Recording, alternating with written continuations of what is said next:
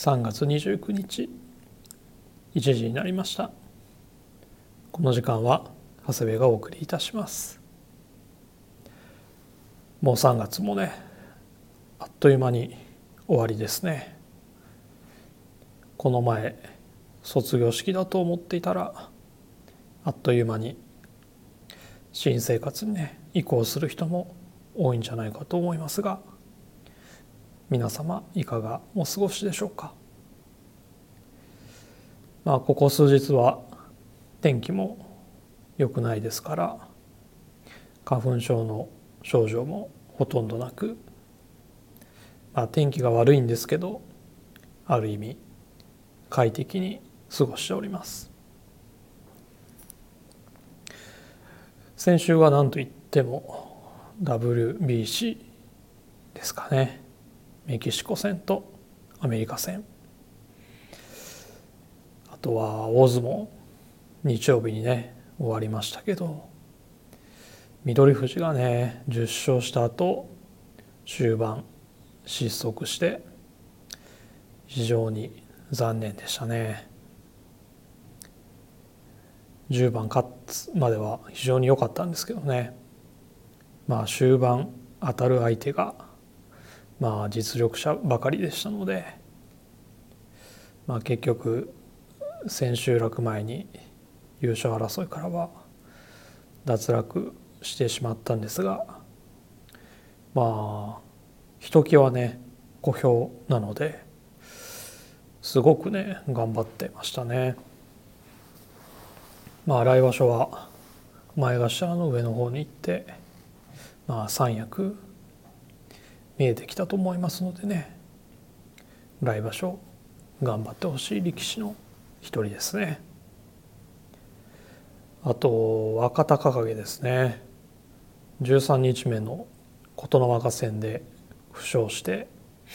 えー、休場ということでね。右の外側の半月板損傷。右の靭帯損傷あと骨座傷ですかね。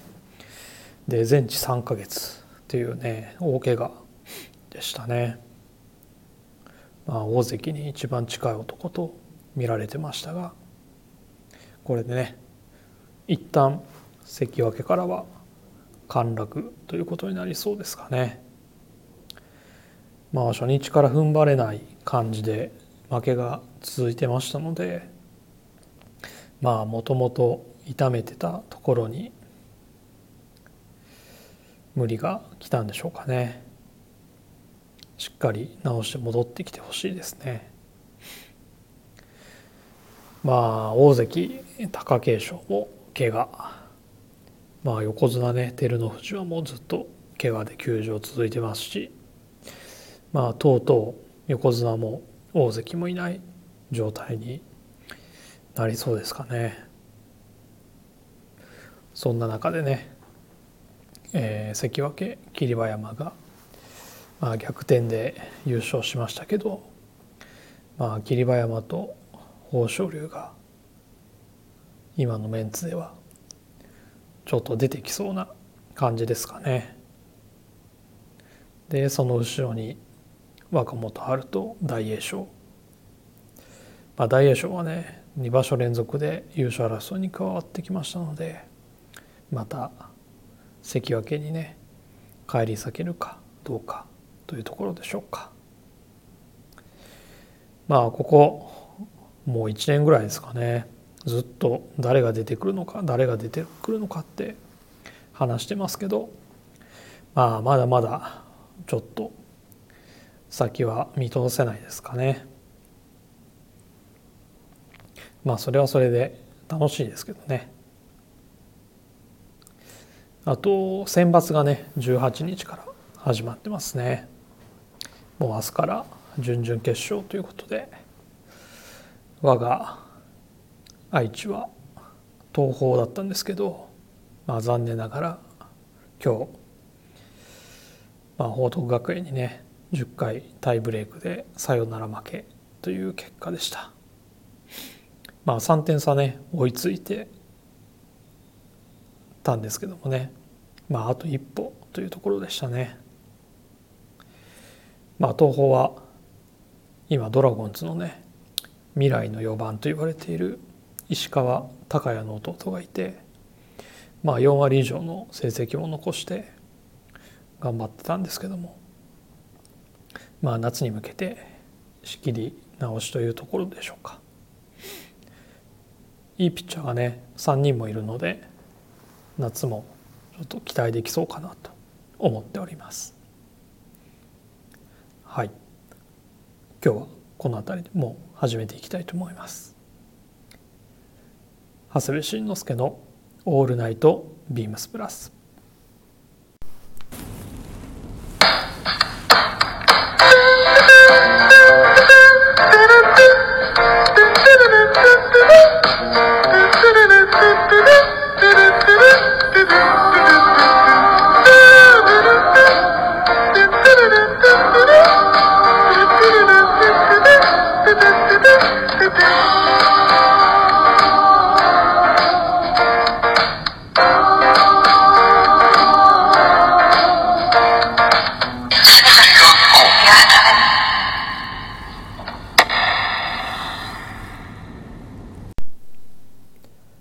この番組は変わっていくスタイル変わらないサウンド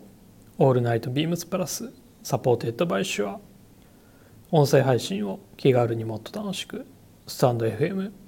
以上各社のご協力でビームスプラスのラジオ局プラジオがお送りいたします。はいということでまずはレターから紹介したいと思います。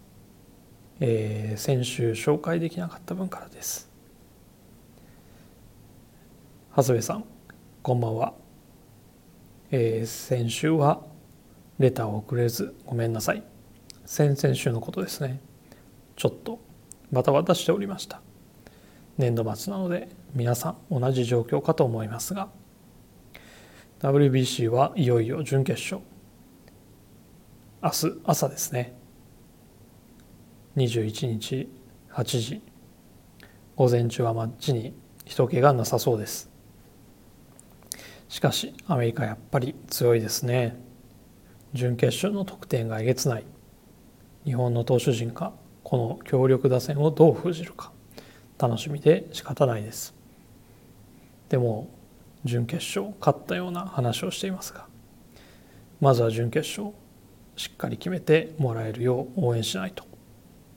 さて今週のウィークリーテーマ。先週ですねのウィークリーテーマ、えー、春のパン祭りじゃない。春のカバン祭り。カバンとパン。カバンとパン。大切なので2回言いました。食いしん坊万歳なんだから。で、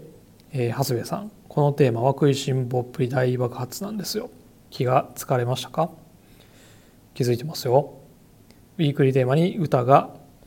掲載されてましたよね。春はカバン、晩、カバン。これは日本を代表する山の名前がついたあの企業 CM です。はい、山崎ですね。えー、そして春のカバン祭り。これは春のパン祭りでしょう。きっと。何十年も続く白いお皿プレゼントキャンペーン。あ企業ちゃうやん部長どんだけパン好き？PIB よりパン好きパン好きなんと違いますか？かなり脱線したので本題に、えー、好きなカバンか普段使用頻度が一番高いのはデイパックなんですよね。やっぱり仕事だと手が塞がらず容量の大きいデイパックが重宝するのです。そして別注のビーントとあこれはテーマの意図とちょっとずれると思うので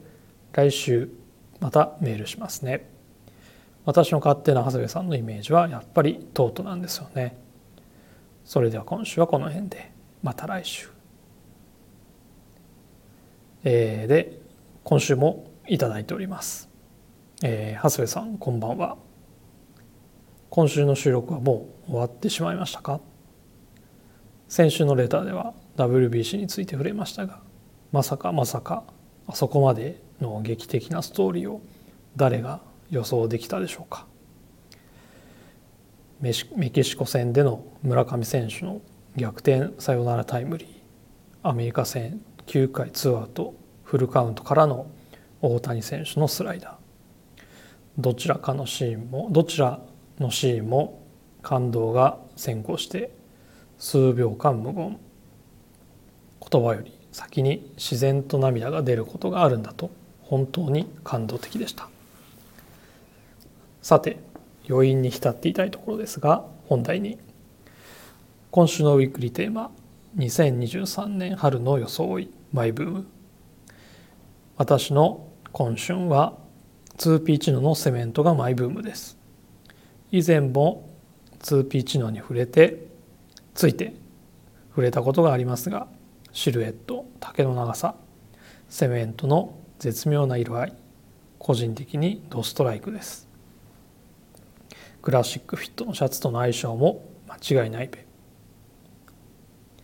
かっこ先週のライブ放送で全然出なかったのでここで言っておこう。笑い、えー、スビンコットン BD のサックスギンガム。コットンシルク BD のオレンジブロックストライプに合わせてヘビロテ間違いなしです。あ長谷部さんからお勧めいただいたレギュラーカラー、ストライプのサックスもすこぶる良いです。またレギュラーカラーのクラシックフィットのシャツ出ないかな。長谷部さんのマイブームなんだろう？楽しみです。それでは今週はこの辺で。また来週、えー、インディゴプラスさん。毎週本当にレターありがとうございます。もうねインディゴプラスさんのレターで成り立ってる。ラジオといっても過言ではありません。本当にありがとうございます。えー、山崎パンのねパン祭りってことは分かってたんですけどもメロディーはね全く浮かんでこなかったですね。でラジオ聞いても誰も歌ってくれないからあの全然今でも分かんないです。で WBC ですね。メキシコ戦ね。まずは。もう負けたと思いましたね。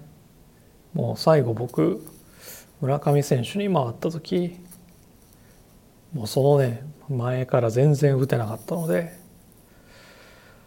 ああもうこれダメだなと思ってましたからね。いやもう僕はねずっと変えた方がいいって思ってたんですけども。栗山監督がね信じて使い続けてまあそれにね村上が答え村上選手が応えるっていうねまあそれがねアメリカ戦のもう打った瞬間ホームランと分かるねもう村上選手らしいホームランにもつながりましたよね。あとアメリカ戦はねあのうちの高橋宏斗も出てきましてめちゃくちゃ良かったですね。もうニュースでも本当に大絶賛でしたねもう特にトラウトの三振にしたスプリットまああとその後に続くねゴールドシュミットはもう見逃し三振というねまあ最高のねピッチングでしたね、まあ、メジャーのスカウトも大注目ということでねもう非常に上がった場面でしたね。まあ、ダルビッシュ選手がね打たれた時はちょっとアメリカの方に流る流れがねいっちゃうんじゃないかと結構ハラハラしましたけどまあ最後はね大谷選手とまあトラウト選手のねもう一騎打ちですよ。まあストレートでね2つ空振りを取るっていうのがねまた良かったですよね。で3-2もうフルカウントからねここしかないっていう最高のスライダー投げてねいやもう最後の1球でねもうフォアボールとか出さずにねあそこにあのスライダーを投げられるっていうのがねまあ世界最高の選手っていうところなんでしょうね。まあ決勝は11時ぐらいまでね家で見て8回9回はねもう出勤しながらもうアマプラで見ていました。もうみんなそんな状態でしたね。あのスマホの動画見てるなって感じの人ばっかりでした。でねもういよいよ31日からはもう開幕ですよ。プロ野球。ドラゴンズは開幕カードは去年と同じ、えー、東京ドームでの巨人中日戦です。日曜日ですね。行ってまいります。はい。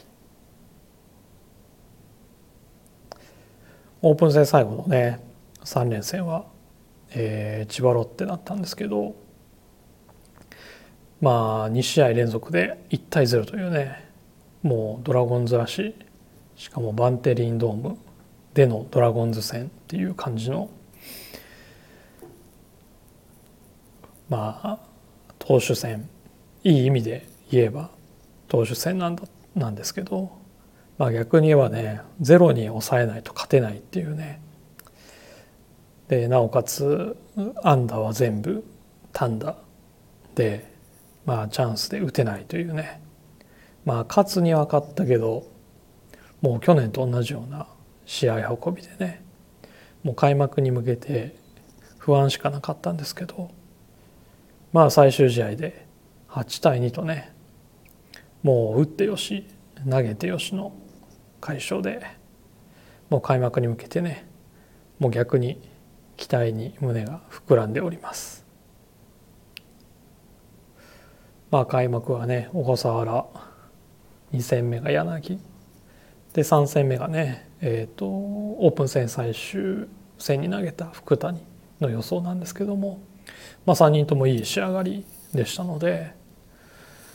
まあここがねきちっと抑えてあと打つべく人がね打てばまあ3連勝もありえるんじゃないかなと思っております。まあショートのねレギュラー確実と見られてたアジア大出身のルーキー田中幹也はね残念ながらあの一塁に帰塁する時肩脱臼してしまいましてまあ離脱ということでね。まあ手術次第では1年間ダメかもっていう状態なんですけどまあ7位の7位で取ったねオールドルーキー福永がセカンドのスタメン当確というね、まあ、最終戦も走者一掃のツーベース打ってましたし、まあ、長打が魅力の選手ですからね、まあ、非常に楽しみですね。ウィークリーテーマがですね、えー、エイプリルブームということでインディゴプラスさんも挙げていただきました。ツーピッチのセメントにクラシックフィットのシャツまあバランスがいいですよね太いパンツにすごく合うと思います、まあ、昨年出た今も売ってますけど、えー、スビンコットンのギンガム。あとその前に出たねレギュラーカラーのストライプも非常に良かったですよね。僕も愛用してます。まあ、チノパンにねシャツってコーディネートは一番なんか春らしいんじゃないかなと個人的には思っています。まあ、その究極が白シャツにチノパンというのが、えー、勝手の僕の持論なんですけども、えー、クラシックフィットで白のレギュラーカラーもありますから是非一度ご覧になられても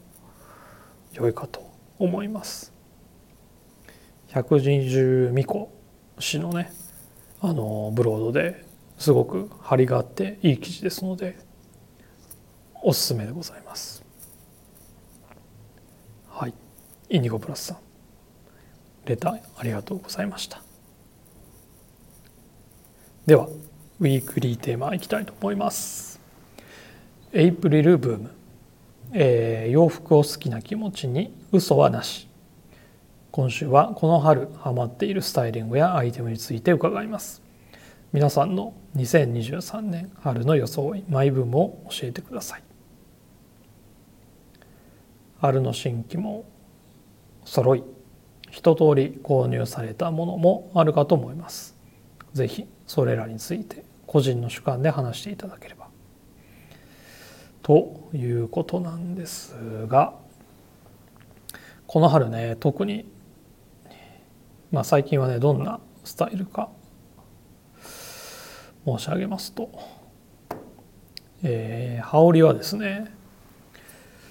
今シーズンだとパナミント、えー、僕はオレンジなんですけどもパナミントの出番がね非常に多いですねやっぱり。まあ寒暖差がある時だったりとかも、えー、インナー使いでもねいいですし、まあ、気温が上がればアウター使いもできますしあのコンパクトにもなるので携帯にもねすごく便利ですしね。本当に便利でいいものを作ったなと思います。ポイントはねミモさんがやってたあの裾をねギュッと絞ってあのちょっとショート丈で着る感じがね非常に気に入っております。あとは、えー、引き続き気に入ってるのがチョアジャケット、えー、昨年春にね何枚か購入したんですけどここ最近はオフホワイトがすごく気に入ってきております、えー、今日のねサムネがそうですかね。えー、今回前回とバストアップの、えー、写真をサムネにしてるんですけどもまあ部長のたっての願いでちょっとしばらくサムネはそういったものを使用しようかなと思っております。で、えっ、ー、とオフホワイトのね、えー、超ジャケット気に入ってきてるんですけどもあのまあ、春らしさがね出てすごくいいんですよね。あとさらに遡って数年前の M65 のサックスですかね。あのイメージとしてはパナミートのサックスと似てるかもしれないです。まあこれらにですねあのインディゴプラスさんと同じくクラシックフィットのシャツを合わせるのが気分でしょうか。あとはシャンブレーシャツですね。で特に気に入ってるのはですね、えー、今シーズン出ましたコットンシルクのブロックストライプのオレンジ、えー、まさしくインディゴプラスさんと同じなんですけどこれがですねもうシルクが入ってるせいか肌触りがねソフトでめちゃくちゃ気持ちいいんですよね。まあグリーンもいい色だったんですけども僕はオレンジを選びました。鮮やかで春らしい色合いでねとても気に入っています。まあなので先ほども言いましたけどもパンツもね自然に太めになってきますね。ここ最近はですねえー、WRL のミリタリーシックスポケットのデニムをよく履いております。これがですねまあ音数も軽めでね今ちょうどいいんですよね。あとシルエットもありますからまあ調和ジャケットやパナミントにもよく合います、まあ、ということでこれらが2023年春の装いマイブームですかね、まあ、僕はあまり今シーズンのものだけで合わせることがほとんどないんですけども、まあ、大体過去のもの引っ張り出してねそれと合わせてますかね。はいということで、えー、今販売もしてるねシャツとパンツのお問い合わせ番号をお伝えいたします。えー、まずはシャツからですね、えー、商品番号が38110034 38110034え、ビームスプラスコットンシルクブロックストライプ。ボタンダウンシャツ。クラシックフィット、えー、パンツの方ですね。商品番号。3824-0122 3824-0122、えー、WRL かけるビームスプラス。別注。サープラスカーゴパンツデニムです。こちらはねちょっとあのレングスサイズがもう切れてるものがあるんですけどもあのサイズが合えば非常におすすめですので是非ご覧になってみてください、えー、皆様の2023年春の装いマイブーム是非教えてください。はい続きまして、えー、2週連続ですね。今日の一冊。今週の一冊かな。もう題忘れちゃいましたね。はい、えー、と今回はですね、えー、ブルータス雑誌ですね。979号、えー、2023年の3月1日号ですね。発売日が2月15日でしたので、えー、と2つ前の号なんですけども「えー、Jazz is Pop」っていうねジャズ特集ですね。えー、自分はですね基本的に音楽に対しては雑食な方でまあ昔から、まあ、今でも割と何でも聞く方なんですけどもあの今の音を聞いてからまあどんどんね新しいものを追っていくというよりかは気に入った音があったらあのどんどん遡ってあの掘り下げていっちゃうタイプなんですね。まあ、だから、まあ、ジャズもね、まあ、もちろん今もジャズっていうのはあの進化し続けてるんですけどもあのジャズはね割と創世記からもうジャズジャイアンツって言われる名演者とあとはもう名盤っていうのがね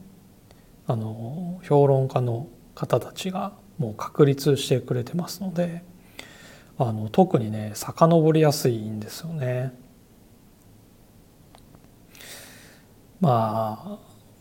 でそれでいて結構あの幅もありありますのでなかなかね新しい音に耳が向かないというか、まあ、腰が重たいんですけども、まあ、この号はねあの2023年新しいジャズの入り口っていうね風に表紙にも書いてあるんですけどもあのジャズをね愛する今のミュージシャンたちが、えー、自分とジャズの関わりだったりとか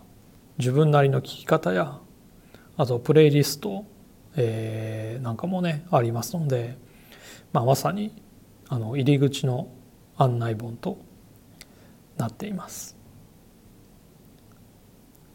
あのジャズって敷居が高いなって思ってる方はですね是非手に取っていただけるといいかなと思います。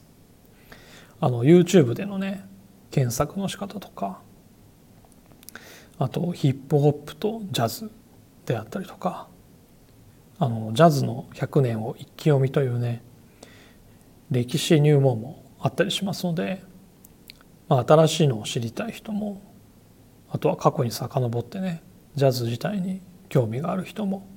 楽しめるようになっています。まあ YouTube はね本当に YouTube が出てきて僕は一番何に最初感動したかっていうとあのモダンジャズのですね名演ライブがですね結構たくさん見られるんですよね。まあ、オスカー・ピーターソンだったりとかセロニアス・モンクもそうですしビル・エヴァンスまあそれらがね本当に手軽に聴けるのであの YouTube でねジャズを見る聞くっていうのもね非常におすすめです。あとですねえっ、ー、と、まあ、雑誌に戻りますけど、まあ、最近 NHK のね音楽講論はじめとする、まあ、評論のね場でも登場することも多くなってきた、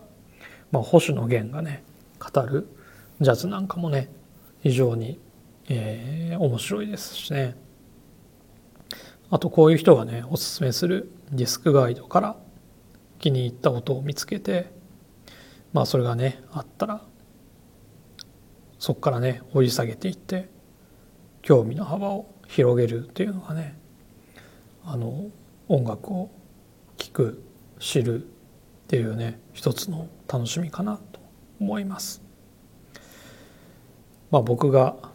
10代20代の時はね、まあ、周りの大人の人たちにもいろいろ教えてもらいましたがまあスタジオボイスとかねその辺りの雑誌を読み漁ってそこに出てくるディスクガイドからね興味のありそうなものを拾ってみたりあとどんな音楽もね名盤ガイドみたいのがありますからまあその本をね頼りに休憩中に中古 CD 屋さん行ったりしてましたね、まあ、大阪アメリカ村のビームスストリート心斎橋にいた時は、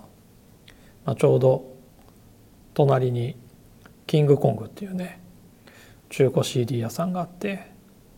まあ昼休憩や夕方の休憩の時にはね行っては漁ってましたね。まあこの雑誌、えー、紹介した雑誌はバックナンバーなんでまあ、バックナンバーで新しいのも買えるんですけども、まあ、メルカリとかブックオフなんかで見つけたらね、まあ、多少安く買えると思いますので是非手に取っていただけたらなと思います。レターを送るというページからお便りを送れます。ぜひラジオネームとともに話してほしいことや僕たちに聞きたいことがあればたくさん送ってくださいメールでも募集しておりますメールアドレスは bp.hosobu.gmail.com bp.hosobu.gmail.com ツイッターの公式アカウントもございます。Beams アンダーバープラスアンダーバーまたはハッシュタグプラジュをつけてつぶやいていただければと思います。それでは明日のスキマプラスもお楽しみください。それでは今週はこの辺で。また来週。